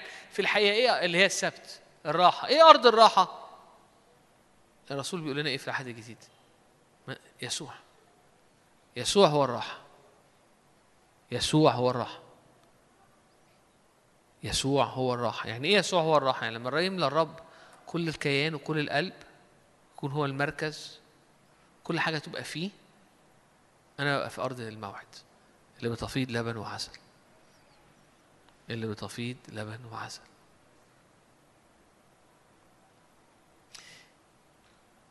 ناس كتير تيجي تقعد تقعد تقعد معايا أو ولأنه الحياة فعلا طاحنة. العالم طاحن. الحل إن تعمل حاجة زي ما الرب رسمها. إيه هي الحاجة اللي الرب رسمها؟ هو الملجأ هو البيت هو العريس هو الشبع هو كل حاجة. في المكان ده يحصل هارموني. كل حاجة تمشي بتناغم. حتى وفي مشاكل المشاكل في وقتها تتناغم فأنا مش لأني في الحتة الصح. ظروف الناس اللي بتكلم عنها ما كانتش دايما مريحة. إبراهيم ما كانتش دايما مريحة. رفقة ما عاشتش دايما حياة مريحة.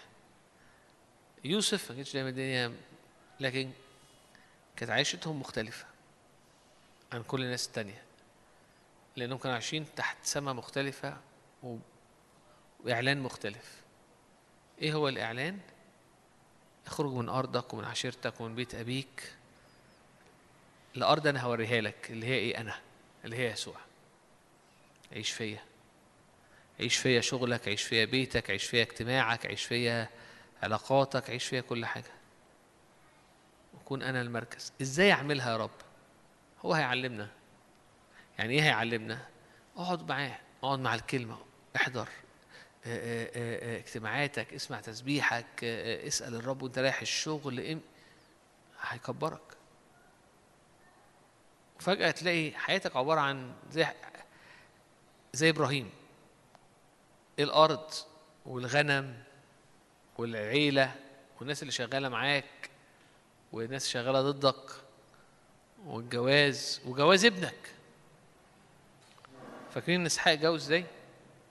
آه مش عارف مين راح وفجأة رب الدخل كل حاجة ماشية بطريقته آه يعني كل حاجة ماشية بالتوقيت المريح لا إزاي؟ ما هو ابنه اللي حبه مراته لقاها ما بتخلفش وقعدت 20 سنة عشان تخلف هل ده أثر على على على إسحاق وعلاقته بالرب؟ لا اسحاق نلاقيه كان راجل وقوي. وصلى يقول الكتاب صلى إسحاق إلى امرأته ففتح لها فتح الرب رحمها آية كده تقراها تحس إنها حصلت في 14 دقيقة أو أو حصلت في, في, في نص ساعة. في الحقيقة هي أخذت 20 سنة. 20 سنة رفع الأمر قدام الرب لكن الأمر ده رغم إن فيه كل حاجة مش مهزه. إيه يا عم نوع الناس ده؟ مش موضوع الناس موضوع الإعلان. إنه الكل لك الكل بك حب الرب إلهك من كل قلبك كل فكرك كل قدرتك اخرج من أرضك من عشيرتك ومن بيت أبيك الأرض التي أريك. سر أمامي يكون كاملا. أنا ترس ليك. أجرك كثير جدا. أنا كل حاجة. ليه؟ لأن أنا ده الديزاين. ده اللي يريح. أنت كل شيء يا رب. هنا في راحة. أي حاجة تانية فيها حاجة ناقصة. كنت شخص بتحب الرب جدا وتيجي الاجتماعات و... لكن شغلك يعني شايفه بطريقة تانية بيتك شايفه بطريقة تانية يعني يا رب باركني أنا همشي بوصاياك وباركني هي مش كده. أنا وأنا نايم أنا بتاعك. وأول ما بخطي تحت من السرير أنا في أنا في الروح وعايز أتحرك بالروح عايز أتعلم إن كل ما ألمسه ده روحي. كل ما أفعله ده روحي. عشان كده تقرا تقرأ حتى العهد القديم حاول يوريك ده لأنه بكتر الوصايا اللي كان بيحكيها. عن الأرض وعن عن الجواء كان بيحاول يقول لك إيه؟ مفيش حاجة رب ما ينفعش يدخل فيها. تقول لي آه بس في العادي الجديد مش عامل كده. أقول لك آه عشان ده الروح القدس اللي هيعلمك إزاي تعمل كل حاجة بصوت فريش جاي من فوق. مش عشان يقول لك إنه اللي فات ده لا كل اللي فات كان عايز يوصل لك إنه كل جوانب الحياة هي روحية. كل جوانب الحياة هي تحت الزيت كل تحت جوانب الحياة هي تحت النعمة تحت الرب. كان اسمه الناموس النهارده في عهد النعمة فكلها تحت النعمة كلها تحت الرب. مفيش حتة مش بتاعته. مفيش حتة مش روحية. مفيش. مرة تانية هختم بالفكرة دي.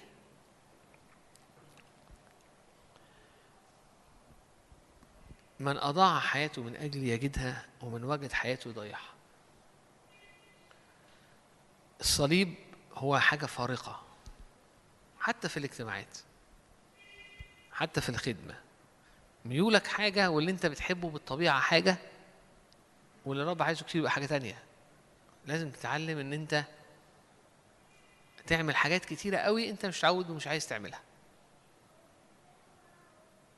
سواء في الخدمة أو حتى في الحضور.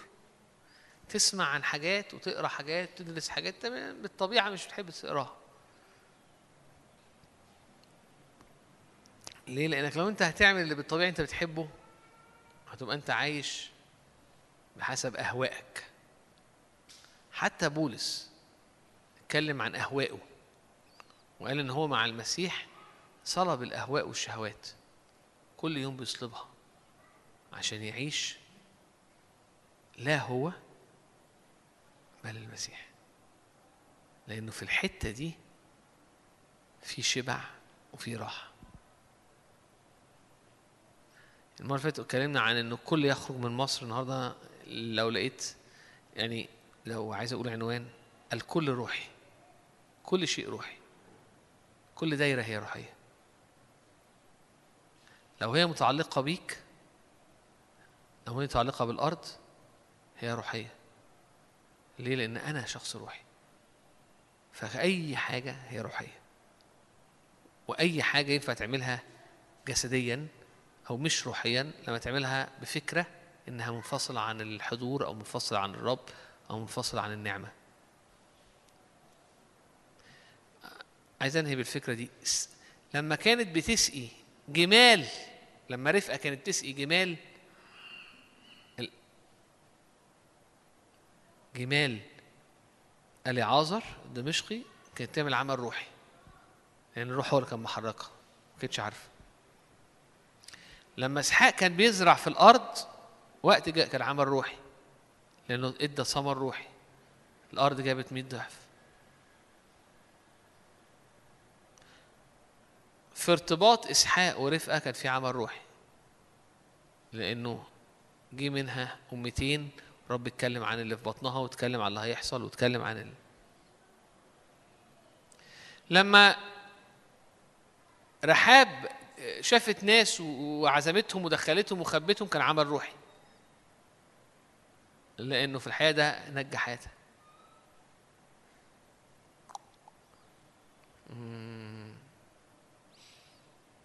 لما يسوع راح يتعشى في بيت الخاطي كان عمل روحي. كان في رسالة فيها. حتى الأكل ينفع يكون آه. حتى الأكل والقعدة والخروج وبتقعد مع مين وبتخرج مع مين وبتعمل إيه. حتى مش تتكلم في حاجات روحية. ينفع يبقى بالروح. الحرفة ينفع تعمل بالروح. العزف ينفع تعمل بالروح. الحرب يعني لما خرج يحارب الملوك كان بالروح. ينفع تختلف؟ يسوع لما لما طرد ناس من الهيكل ما كانت في مواجهاته كانت خناق أو كانت مواجهة. ما كانتش حاجة بالجسد أو عشان هو بي- بيختلف مع حد في حاجة غلط تبقى كان بيحركوا القداسة والبر والروح. يا نهار أبيض كل إيه ده؟ أجيب لك يعني هجيب من أصغر حاجة لأكبر حاجة. ممكن أجيب لك تفاصيل تفاصيل تفاصيل. كلها حاجات روحية.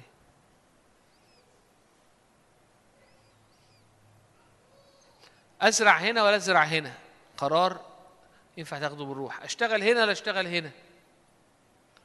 أشتغل بأمانة ولا ما أشتغلش بأمانة؟ دانيال كل شغله كان بالروح كل شغله كان بأمانة. مع إن كل اللي حواليه كانوا بيشتغلوا بطريقة ثانية نفسي أكون وصل أنا أنا المفروض أختم بس نفسي أنا عمال أدوس عشان بحاول أقول لك إيه ينفع. عايز أوريك إنه أصحابك علاقاتك خناقاتك اختلافاتك مش قصدي خناقات يعني يعني خلافاتك. بقدر استطاعتكم سالموا جميع الناس يعني مش كل الناس تبقى هتنفع تسلمهم فيبقى أنت في الحتة دي وفي ناس في بينهم يبقى دي حاجة أنا بره الروح أنا مش مش معناه. إدارة أمورك إدارة أعمالك إدارة شغلك إدارة حياتك إدارة ينفع تكون كلها بالروح. طب النهارده طب إزاي؟ النهارده مش عايز اوصل لك إن أنا عايز اوصل لك إنها إنك تشوفها. إزاي دي هتعلمها في المسيرة؟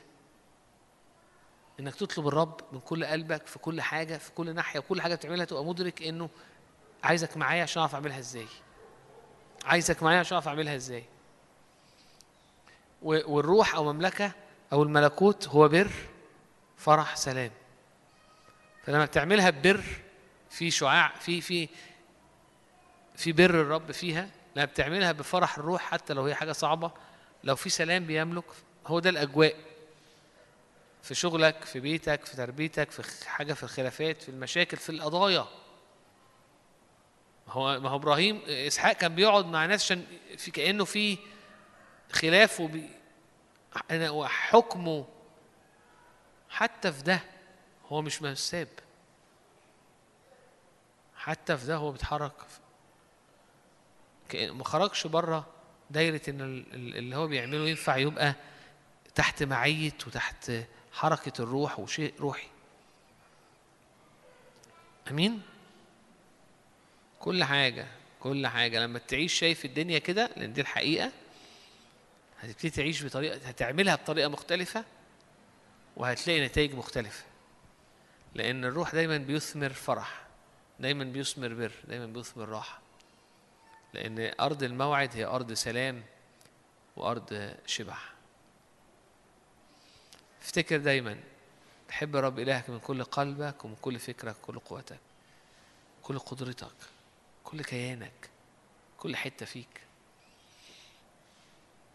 حبيت أي حاجة تانية حاجة تانية مالت عينيك أو زغلت عينيك حتى حاجة حاجة مش غلط حاجة حاجة طبيعية أب أم أخ في الحقيقة هي هي غلطتها إنها واخدة مركز مش بتاعها فبتشوه الدنيا. لما حاجة حلوة تحط في حتة غلط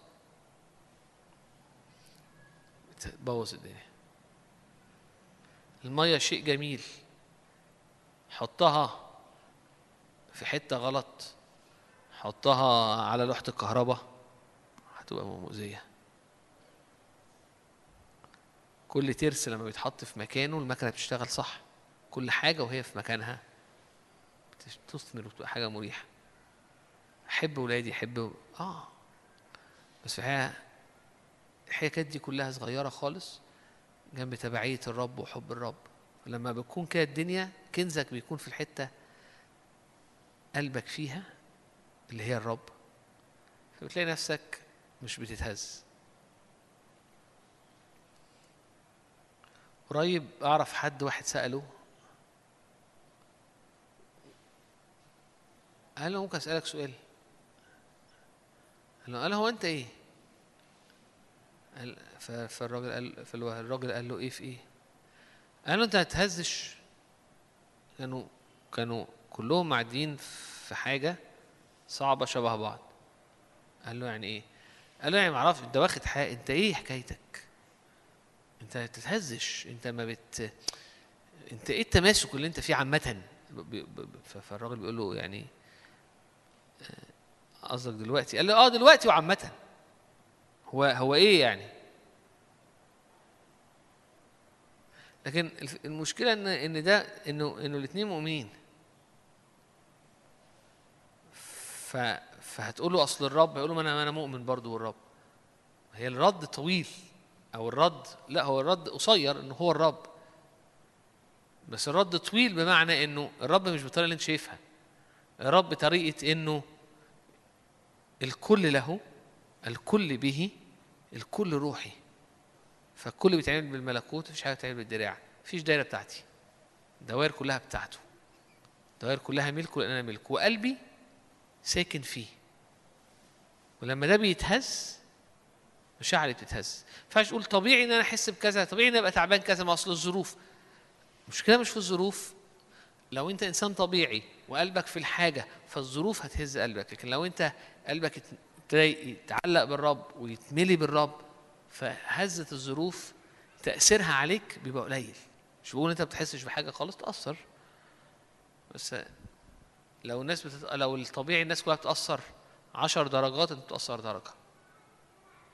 فبتبقى دايما هو في إيه؟ حتى لما تسلك شوية كده بالجسد أو يحصل زي إبراهيم ونزل مصر و... رب يلحقك وأنت بتفوق. فحتى الأزمات اللي هو عملها بدراعه الرب اتدخل روحيا وكمل هو في حياة روحية. فيقول لك كتاب صلى هو لبيت أبي مالك عشان الرب يرفع الضربات. بسرعة بتتحول الدنيا بسرعة بيتحول.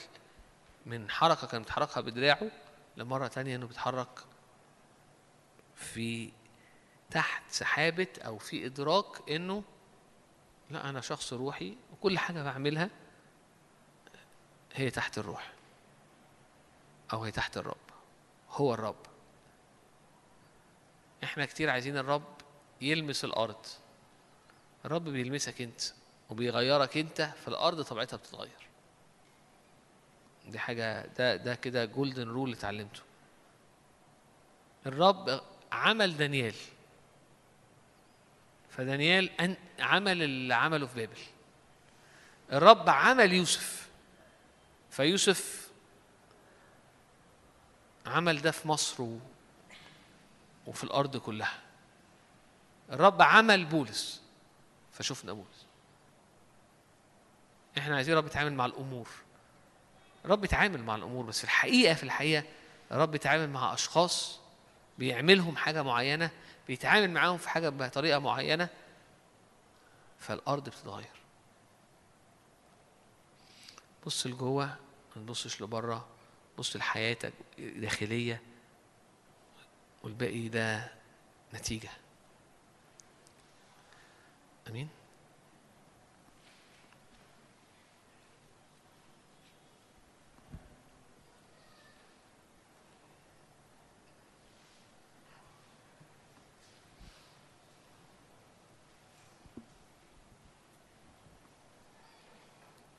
أنا آسف إن أنا طولت عليكم النهارده. أنا عديت وقتي بحبة حلوين. فسوري جدا على التأخير. عارف الشتاء ابتدى يخش. أه إحنا تاخر هنشوفكم في القاهرة. بس الناس اللي ماشية نشوفكم في القاهرة نشوفكم في المؤتمر. ناس كتيرة كتبت يوم الجمعة جاية. في حبة ناس جاية يوم الخميس. يوم الجمعة.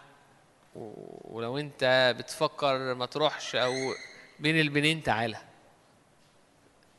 المؤتمر هيبقى جميل. في مجد وفي نقلات. أنا دايما بحرص ان أنا أروح أحضر المؤتمرات.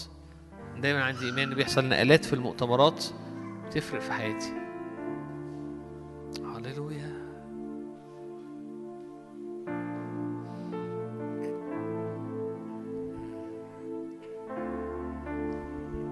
يا رب ناخد قرار إن إحنا نتبعك بكل قلبنا بكل كياننا. الدنيا مظبوطة الدنيا مقلوبة. إحنا ماشيين وراك. عينينا مثبتة عليك. كل أمورنا كل أرضنا هي أرض روحية. كل دوائرنا هي دوائر روحية. كل حياتنا هي ليك. وبيك وملكا ليك. طب ولو في أمور معصراني؟ أنا وراك. مش لازم أنا وراك. طب ولو قلبي مهزوز؟ أثبت عيني عليك أعبدك أتبعك. في حضورك راحة شبع سرور أمامك في يمينك نعم إلى الأبد. هللويا. مرة تانية أقمع جسدي. يا رب مش اللي وداني متعودة تسمعه مش القعدة اللي متعودة أقعدها لكن أنا همشي. ال- ال- الخبزة هتتحط على النار من كل اتجاه. مش بس في الحتة اللي مريحاها مش بس بالطريقة اللي مريحاني.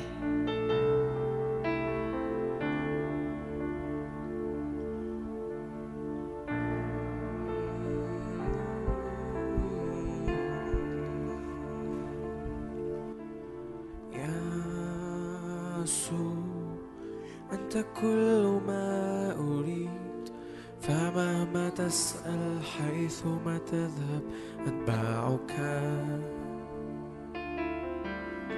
يا يسوع أنت كل ما أريد. فمهما تسأل حيثما تذهب أتبعك.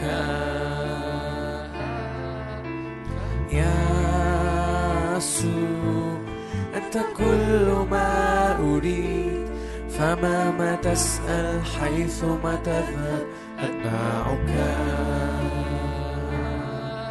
فأنا محتاج لك محتاج لك. يا الله.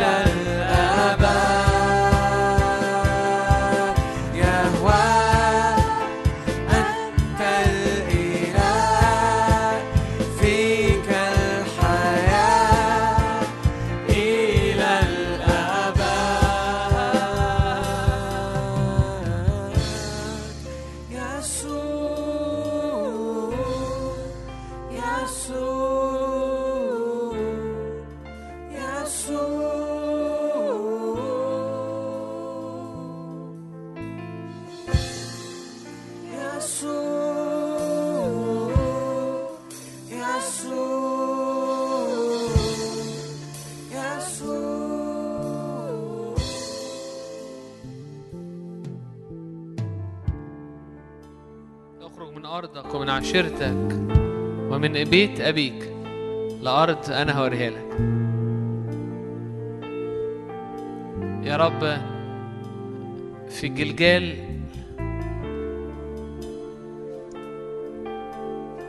بيحصل ختان أنا للرب أنا للرب. أنت حياتي أنت سؤل قلبي أنت دنيتي يا رب. وفي الجلجال في راحة. في شبع. كل الشعوب كان عندهم غرلة لكن شعب الرب كان مدعو إنه يختتن. أنا بتاعك. يسوع سؤل قلبي أنت شوقي وطلبتي. في طلب الرب في ترك. في ترك. ما كانش ينفع إبراهيم يطلب الرب ويعيش العيشة دي ويمتلك أرض الموعد وهو في أرضه وفي عشيرته. كتير إحنا كمؤمنين بنقعد في أرضنا وفي عشيرتنا وفي بيت أبينا في اللي بنعرفه في اللي متعودين عليه في طريقتنا ونقول له أدخلنا كنعان. ملكنا الأرض. ورب يقول لك اخرج من أرضك ومن عشيرتك ومن بيت أبيك لارض مش هتعرفها والسكة لسه بعيدة وفي تعاملات في النص. يعني هتمتلك أرض تفيض لبن وعسل هكون أنا ترسل ليك أجرك العظيم جدا. رفقة ما خرجتش من بيتها لقت في وشها اسحاق لكن العازر خدها في رحلة روح القدس خدها في رحلة. بس من اللحظة اللي خرجت فيها كانت خلاص بقت عروسة إسحاق. اخرج من ارضك ومن عشيرتك ومن بيت ابيك اترك تعودات اترك رؤية ان في حاجات بتاعتك وحاجات بتاعته. سؤل قلبي انت. شوقي وطلبتي يا رب انت كل حياتي انت ملكي. عريس النفس.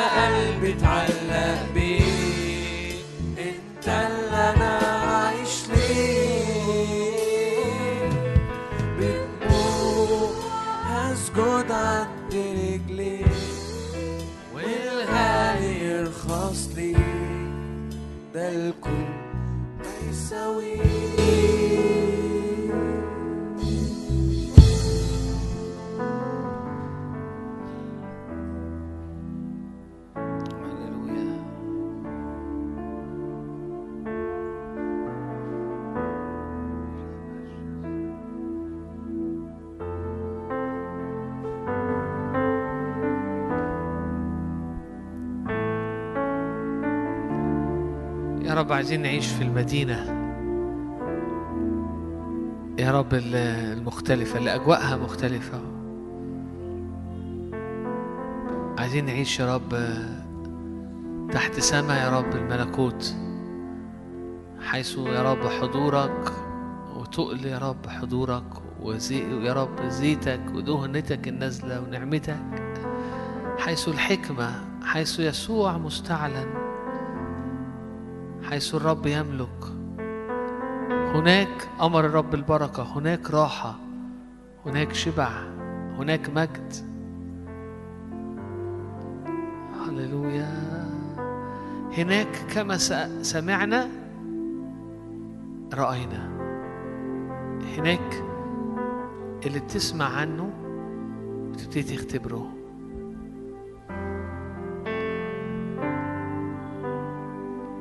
جوعنا يا رب الحياة مختلفة عن اللي إحنا عشناها. جوعنا يا رب ل... ل... لواقع مختلف. فأحيا لا أنا. مش بطريقتي القديمة ومش بالاختيارات بتاعتي بل المسيح يحيا فيا. يا رب أعيش ليك أستمتع بحضورك في كل خدمة في كل كلمة. في كل حاجة بعملها عيني مثبتة عليك. هللويا هللويا هللويا. يا رب احفر يا رب جوانا أبارك. يا رب وخرج مياهك يا رب. تخرج من بطنك ينابيع ماء حي أنهار ماء حي. ينبوع حياة ينبع لحياة أبدية. هللويا. مبارك يا رب بركة لكل حد موجود هنا. يا رب بركة لحياتك وبركة لحياتك بركة لقلبك بركة لفكرك ولمشاعرك. إن الكل يستقر فيه والكل يبات يبات عنده. عارف لما تبيت حاجة في مكانها الكل يبات عنده. فتعيشي حياة مختلفة. فإنه يكون كشجرة مغروسة عند مجاري المياه تأتي بثمرها ورقها لا يذبل لا يذبل حتى في أزمنة الضيق حتى لو جه الحر ورقها لا يذبل لأنها مغروسة في المية كلها في المية كلها روحية. كل حتة فيها روحية.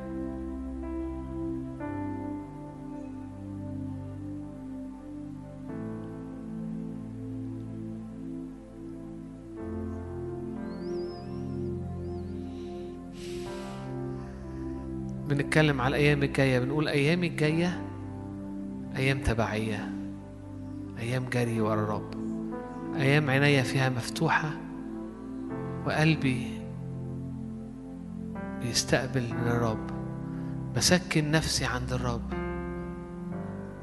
كل دقيقة وكل ثانية ثبت عيني. جعلت الرب أمامي في كل حين. جعلته أمامي. ثبت عيني عليه. هللويا. لبيتك لشغلك لعلاقاتك لذكرياتك لتحدياتك. لمصارعاتك لمنازعاتك. مبارك الرب اللي وسع تخومك وباركك.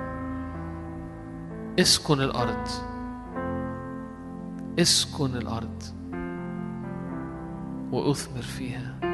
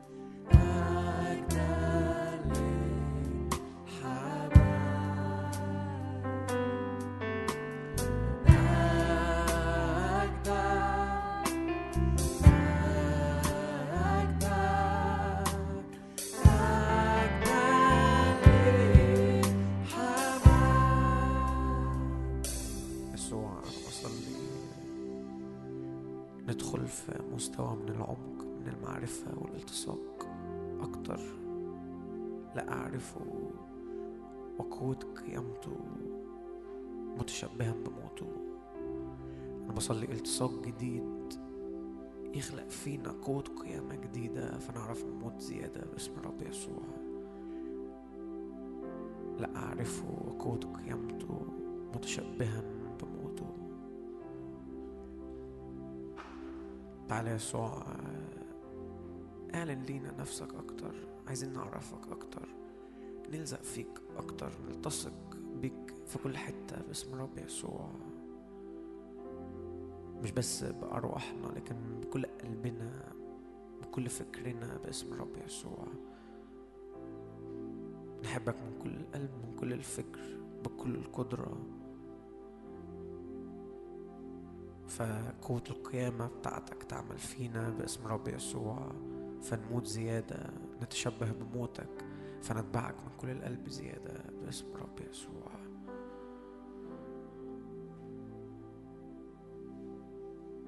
محبة الآب نعمة الابن شركة الروح تكون معنا تدوم فينا من الآن إلى